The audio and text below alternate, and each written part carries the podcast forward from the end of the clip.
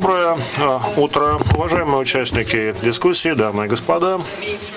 Прежде всего, я хочу выразить признательность от имени группы Всемирного банка за возможность представить вашему вниманию наш доклад «Пути достижения всеобъемлющего экономического роста. Это э, диагностическое исследование Российской э, Федерации. Я э, буду представлять этот доклад совместно с моим коллегой Сирилом Мюллером. Я представлю первую часть доклада, которая касается диагностики, а он будет говорить о стратегических аспектах и о приоритетах э, на перспективу. Я постараюсь уложиться в отведенное мне время и модератор э, будет следить за моим выступлением. Если я буду выходить за регламент, он э, попросит меня ускориться. Итак, э, давайте начнем э, вот с чего. Давайте посмотрим на моментальный снимок, который дает нам представление о э, текущей динамике экономического роста в России. Вот здесь на э, представленном графике э, мы видим картину, которая не должна кого-либо удивлять. Мы видим, что тенденция экономического роста за последние 20 лет в России более теснейшим образом связаны с несколькими аспектами. Прежде всего, это динамика цен на нефть, а также это результаты а, структурных реформ, которые осуществлялись в экономике страны. После а, сложного периода перехода 90-х годов, начиная где-то с 2000 года, благоприятная внешнеэкономическая конъюнктура и уверенные макроэкономические показатели, а также эффективное бюджетное управление способствуют достижению всеобъемлющего экономического роста. Это период, который на нашем графике Э, показан э, растущим трендом на графиках. Росла цена на нефть, цена на нефть, росло благосостояние россиян, э, рос доход беднейших 40% населения страны. Во Всемирном банке мы используем именно этот показатель в качестве показателя всеобъемлющего процветания. То есть это процветание, которое должно распространяться на все категории населения, в том числе и на наименее социально защищенные. Итак, как я уже сказала, этот период совпал с ростом дохода и благосостояния беднейших 40% населения. И это нашло свое отражение э, в сокращении э, доли бедных населения с 29% до 10% упала эта доля к 2012 году. Однако, начиная с 2012 года, темпы экономического роста в стране замедлились. И э, мы видим, что э, данный процесс сопровождался э, прекращением а, роста а, доходов а, беднейших 40% населения. Этот период пришелся на 13-15 год. Упали цены на нефть, и, соответственно, экономика России вступила в период рецессии. Снижение темпов роста также привело к ухудшению динамики роста доходов наименее социально защищенных слоев населения. Есть э, немало признаков, э, которые говорят нам о том, что текущая модель экономического роста исчерпала себя. А, пожалуй, одним из наиболее позитивных результатов этого периода э, высоких темпов всеобъемлющего экономического роста является следующее. Мы видели, что значительная группа населения, многочисленная группа населения э, смогла выйти из э, категории бедных. Э, они уже более не являются уязвимыми и э, они перешли в категорию того, что мы называем экономически благополучным населением. Э, под этим мы подразумеваем э, группу населения, доходы которой составляют не менее 10 долларов на душу населения в день. Э, для э, такой страны, как Россия, мы использовали на такой порог. И во многих странах мы наблюдали, что э, именно это значение, 10 долларов на душу населения в день, позволяет выйти людям из категории бедного населения. Фактически мы э, видели, что в России начал формироваться средний класс. И действительно, э, в периоды высокого экономического роста э, темпы увеличения численности среднего класса были впечатляющие. Пожалуй, в России быстрее, чем в любой другой стране БРИКС, формировался средний класс. И быстрее увеличивалась численность экономически благополучного населения. А, вместе с тем, а, мы видим, что а, в период 2000 по 2008 год рост доходов беднейших 40% населения в основном подписывался ростом заработной платы. Люди смогли найти себе лучшую работу, более высокоплачиваемую работу. Соответственно, до 2008 года благодаря этому рос их доход. Начиная с 2008 года мы наблюдаем а, изменение картины. Меняются факторы, которые обуславливают доход населения. Уже не заработная плата является основным драйвером а, дохода. На ее место а, приходят пенсии и социальные пособия. Фактически эта картина стала складываться еще до того, как экономика страны вступила в рецессию. Мы видим, что во многом э, рост э, доходов населения стал складываться за счет бюджетной политики, которая проводилась в стране. Во многом Россия уникальна. Но вместе с тем есть немало характеристик, которые делают страну похожей на, скажем, другие государства, такие как Бразилия. Там тоже в первой половине 2000-х годов наблюдался рост доходов благодаря росту заработной платы, а затем во второй половине 2000-х 90 годов а, основным фактором а, повышения доходов и благосостояния населения стали а, всевозможные социальные трансферты и бюджетные выплаты. То есть это картина, это модель, которая характерна для многих стран с средним, средним уровнем доходов. Но эта модель ставит под угрозу достижение цели всеобъемлющего экономического роста. Ведь всегда возникает своего рода дилемма, а именно на что обращать основное внимание, чему уделить это внимание, поддержанию высоких темпов экономического роста или а, обеспечивать э, бюджетную устойчивость.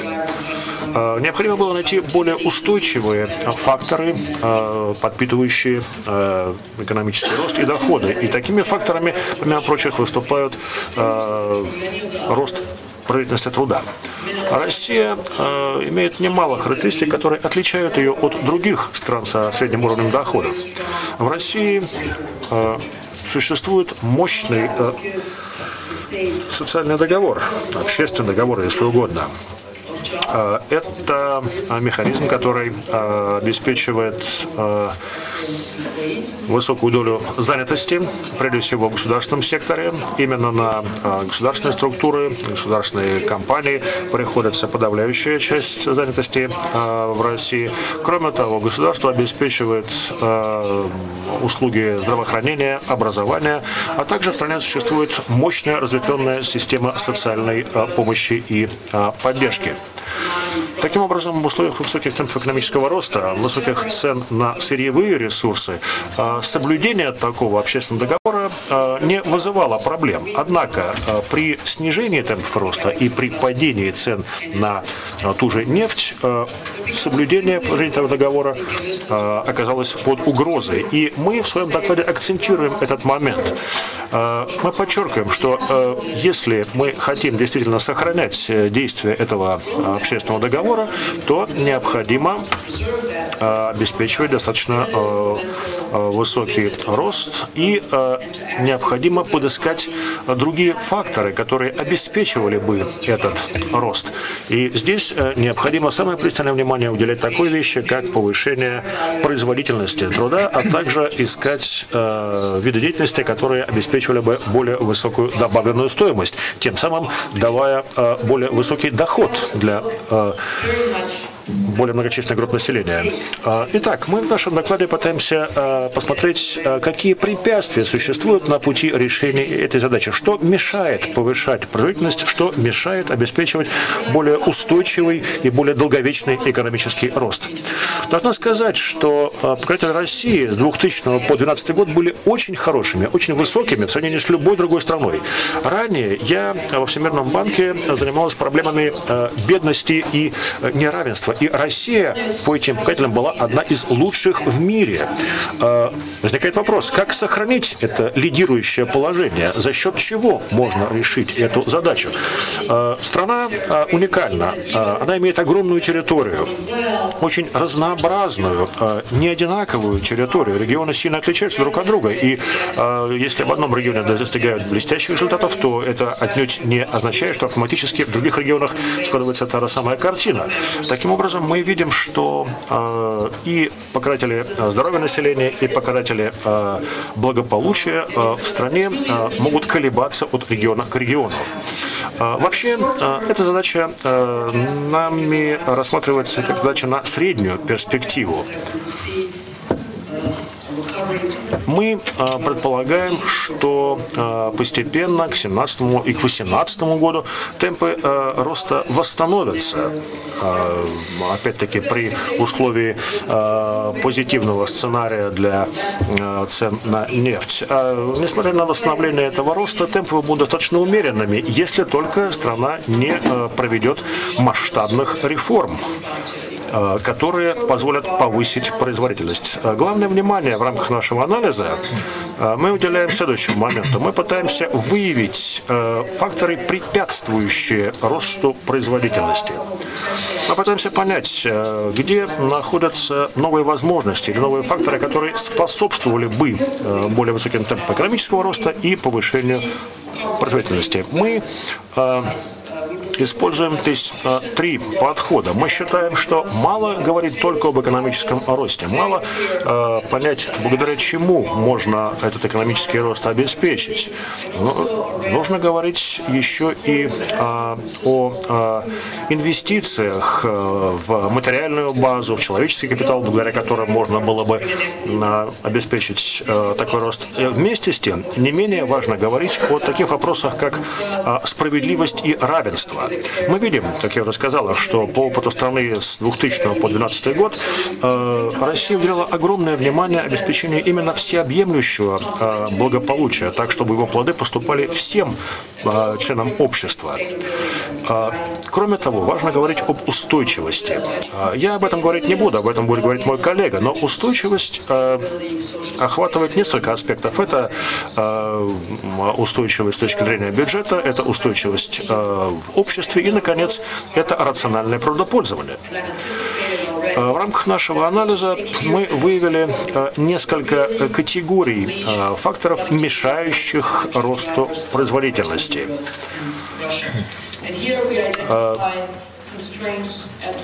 Как я рассказала, мы выделили три э, группы таких э, факторов. Это факторы, которые ощущаются на уровне экономики в целом, факторы, которые ощущаются на уровне отдельного предприятия или компании, и э, факторы, которые ощущаются на уровне конкретного индивида, физического лица. На данном графике мы показываем динамику роста производительности за последние 20 лет. Это фактически график, который по своим временным показателям совпадает с тем, что я уже показывал раньше. Ну, посмотрите, пожалуйста, мы наблюдаем период, где-то начиная с 2000 года, когда стали поступать плоды реформ, реализованных э, в 90-е годы. Мы видим, что к этому моменту удалось э, перераспределить трудовые ресурсы э, в секторы и в те виды деятельности, которые давали большую отдачу, производили больше добавленной стоимости. Определенный вклад э, был обеспечен за счет использования капитала, за счет трудовых ресурсов. Э, и, кроме того, немаловажным моментом э, стало э, задействование э, совокупной факторной производительности. А, то есть все это а, в совокупности дало а, повышение благосостояния населения и рост доходов. Затем в 2008 году случился глобальный финансовый кризис. Конечно, он сказался на положении дел в России. И мы видим, что совокупная факторная производительность больше уже не могла выступать в качестве фактора, обеспечивающего рост производительности. А, далее, вклад трудовых ресурсов в рост производительности фактически можно уже было сбрасывать со счетов. Капиталу принадлежала определенная роль, но тем не менее э, мы видим, что э, темпы роста производительности резко упали, начиная с 2008 года. И это проблема, которая должна всех нас беспокоить. Нужно подумать о том, как остановить и повернуть вспять эту тенденцию, как э, вернуться на устойчивый э, путь э, обеспечения роста производительности труда.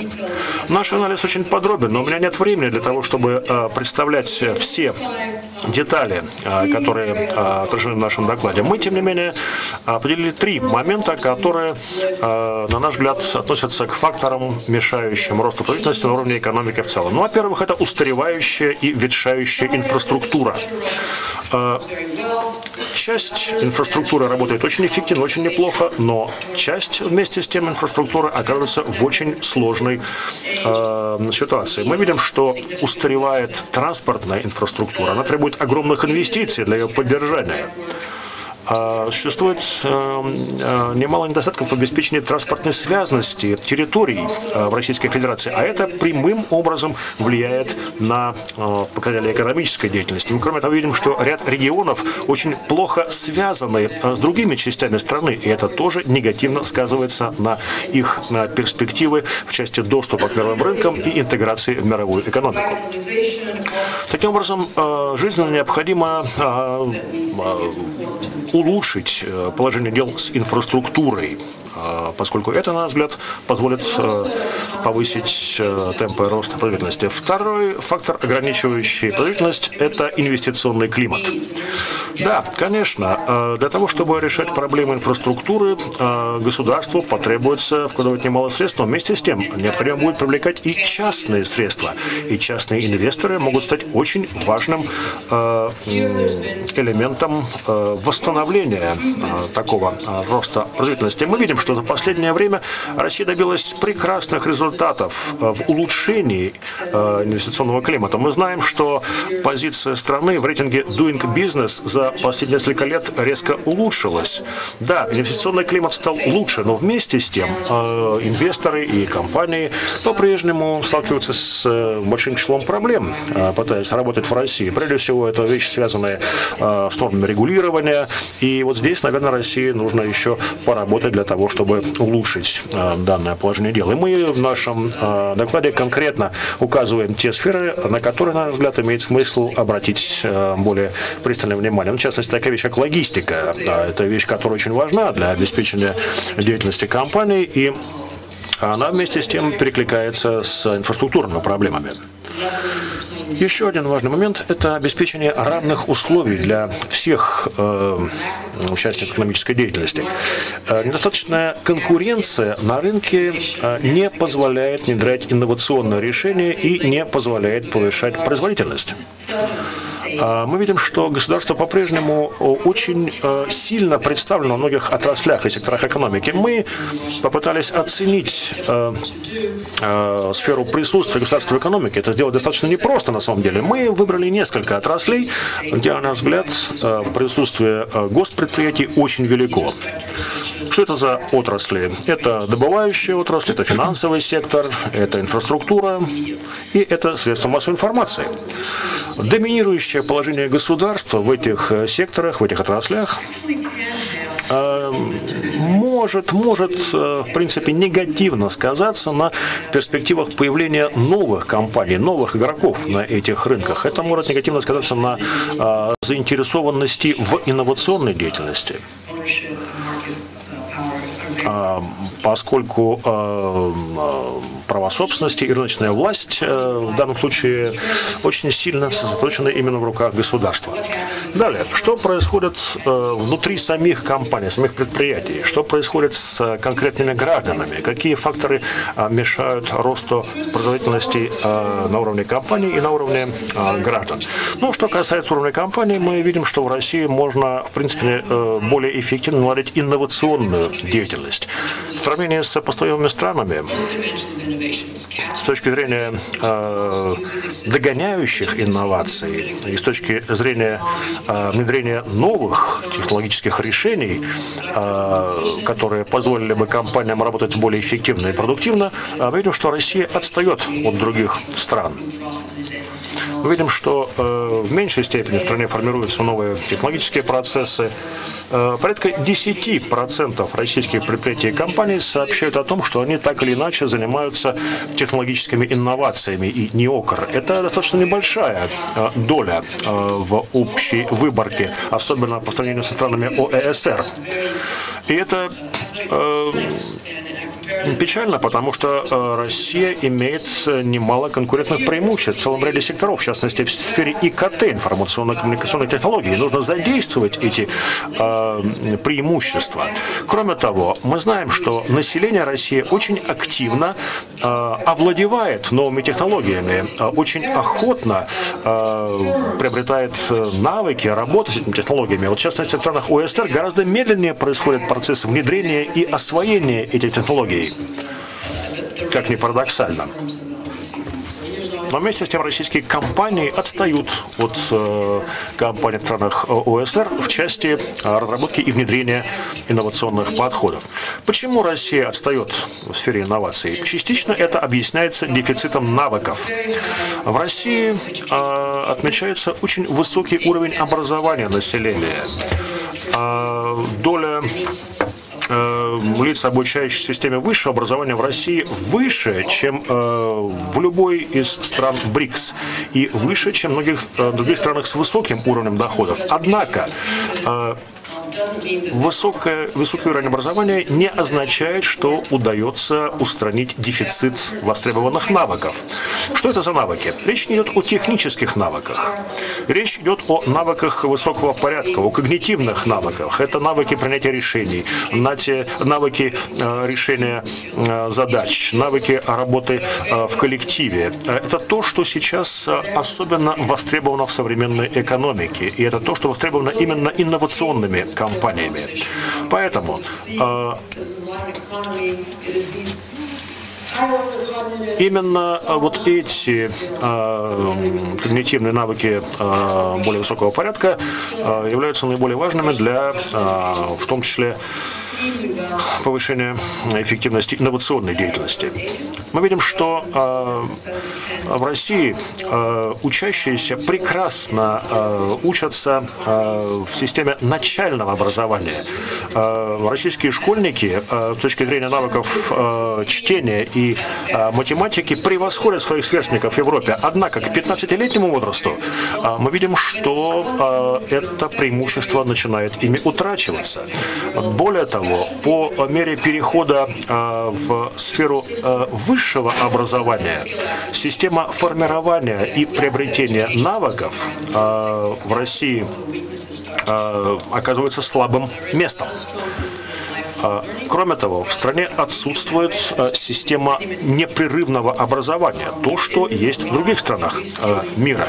Мы видим, что очень редко люди в процессе своей трудовой деятельности, да и, собственно, в процессе жизни меняют сферу деятельности, приобретают новые навыки, а с учетом старения населения, с учетом изменения характеристик современной экономики, именно вот эта способность приобретать новые навыки, приобретать новую профессию станет очень и очень важным фактором на перспективу. Далее. Э, остается уже не так много времени. Я э, постараюсь очень быстро рассмотреть оставшиеся слайды. Хочу лишь подчеркнуть э, такой момент. Доля экономически активных граждан в России очень высока. Кроме того, а, мы видим, что для российских трудовых ресурсов а, характерна низкая мобильность. Вместе с тем мы видим сокращение численности рабочей силы и ее старение. Это может очень серьезно сказаться на экономические показатели. А, в связи с этим очень важно продлить период эффективной трудовой жизни. Речь идет не только о повышении пенсионного возраста, нет, речь идет о создании такой системы, которая позволила бы работникам приобретать новые навыки, начинать работу в новых профессиях и вместе с тем сохранять свое здоровье, с тем, чтобы работать продуктивно и эффективно. А все это непосредственным образом связано с вопросами справедливости. Мы э, рассматриваем э, два основных э, подхода, благодаря которым Россия могла бы вернуться на э, путь всеобъемлющего экономического роста. Это, во-первых, повышение производительности, как я уже сказал, а во-вторых, это увеличение инвестиций в человеческий капитал, это снижение уязвимости населения, это формирование условий для всех групп российского общества, благодаря которым они могли бы участвовать э, в соответствующих процессах. Вот здесь хотелось бы отметить три момента. Ну, во-первых, вернемся к системе образования. Gracias. Хочу еще раз подчеркнуть, что в России э, очень хорошие показатели в сфере образования, э, очень широкий доступ к системе образования. Э, но э, есть определенные признаки того, что э, тут присутствует определенная э, несправедливость. Что я имею в виду? Социально-экономические характеристики учащихся и результаты обучения коррелируют между собой. А, наши исследования а, показывают, что бедные взрослые а, располагают менее эффективными навыками. Ну, сложно здесь выявить э, четкую причинно-следственную связь, но беспокоит вот, вот такой момент. Мы видим, что молодежь, дети из бедных семей, как правило, хуже учатся, соответственно, они приобретают худшие навыки и в перспективе способны хуже зарабатывать. Опять-таки, это характерно не только для России, это феномен, который мы наблюдаем э, практически во всех странах мира. Э, иначе говоря, дети ходят в школу, но не обязательно учатся в школе, они посещают школу. А, в частности, в Португалии э, это э, наблюдается достаточно э, в явном э, виде.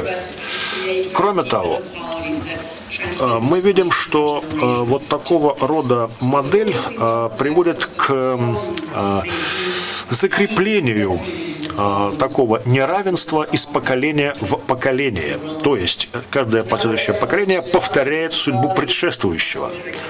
А, а это, безусловно, э, сказывается на, на общих экономических перспективах этих граждан. Следующий важный момент – это состояние здоровья. Здесь, конечно, Россия могла бы э, улучшить свои показатели. Россия отстает от многих э, стран с высоким средним и с высоким уровнем доходов, прежде всего по такому показателю, как продолжительность жизни, прежде всего для мужчин. И вот здесь э, на нашем графике мы показываем э, картину в сравнении с Китаем. Э, Китай, собственно, начал э, с еще более низких показателей, чем Россия, но добился замечательного прогресса э, в улучшении показателя продолжительности жизни. Россия, кстати, на графике показана красным цветом. Безусловно, мы видим, что за последнее время ситуация со здоровьем в России улучшилась, особенно за последние 10 лет. Вместе с тем мы видим, что сохраняется определенное неравенство с точки зрения качества здоровья, которое обусловлено социально-экономическими а, факторами. Опять-таки, здесь Россия чуть не уникальна. Мы видим четкую корреляцию между социально-экономическими показателями, социально-экономическим положением гражданина и состоянием его здоровья. Э, и в том числе в связи с э, состоянием населения эта проблема должна приобретать все большее значение. У меня уже действительно практически кончилось время. Э, хочу лишь сказать, что э, для России очень остро стоит проблема сердечно-сосудистых заболеваний. Именно этот фактор является основным э, с точки зрения э, сокращения продолжительности жизни. Э, мы видим, что в России э, не всегда эффективно э, налажена амбулаторная помощь. С точки зрения стационарной помощи, здесь система в России действует очень хорошо. Вот амбулаторные услуги не всегда предоставляются эффективно. Важно отметить также роль социальной защиты. Я уже говорила, что в России существует мощная разветвленная система соцзащиты. И принадлежит очень важная роль в части сокращения бедности. И здесь именно пенсии стали очень мощным инструментом. А, благодаря им во многом удалось а, сократить показатели бедности в стране. Однако, с учетом старения населения, возникают новые проблемы, и необходимо добиться устойчивости системы соцзащиты. Россия тратит а, порядка 2,7% ВВП на цели соцобеспечения. Это сопоставимо с показателями стран ОСР. Э, но, наверное, можно было бы ожидать большего эффекта от использования этих средств. Э, мы видим, что очень важно повысить адресность расходов на соцобеспечение и соцзащиту. Очень важно э, консолидировать эту систему, в которой сейчас имеется огромное количество различных пособий и льгот. Ну вот, собственно, этом мы заканчиваем наш анализ факторов, ограничивающих э, возможности для э, повышения производительности и э, повышения экономического роста. И э, попрошу э, моего коллегу Сирила Мюллера добавить мое, дополнить мое выступление.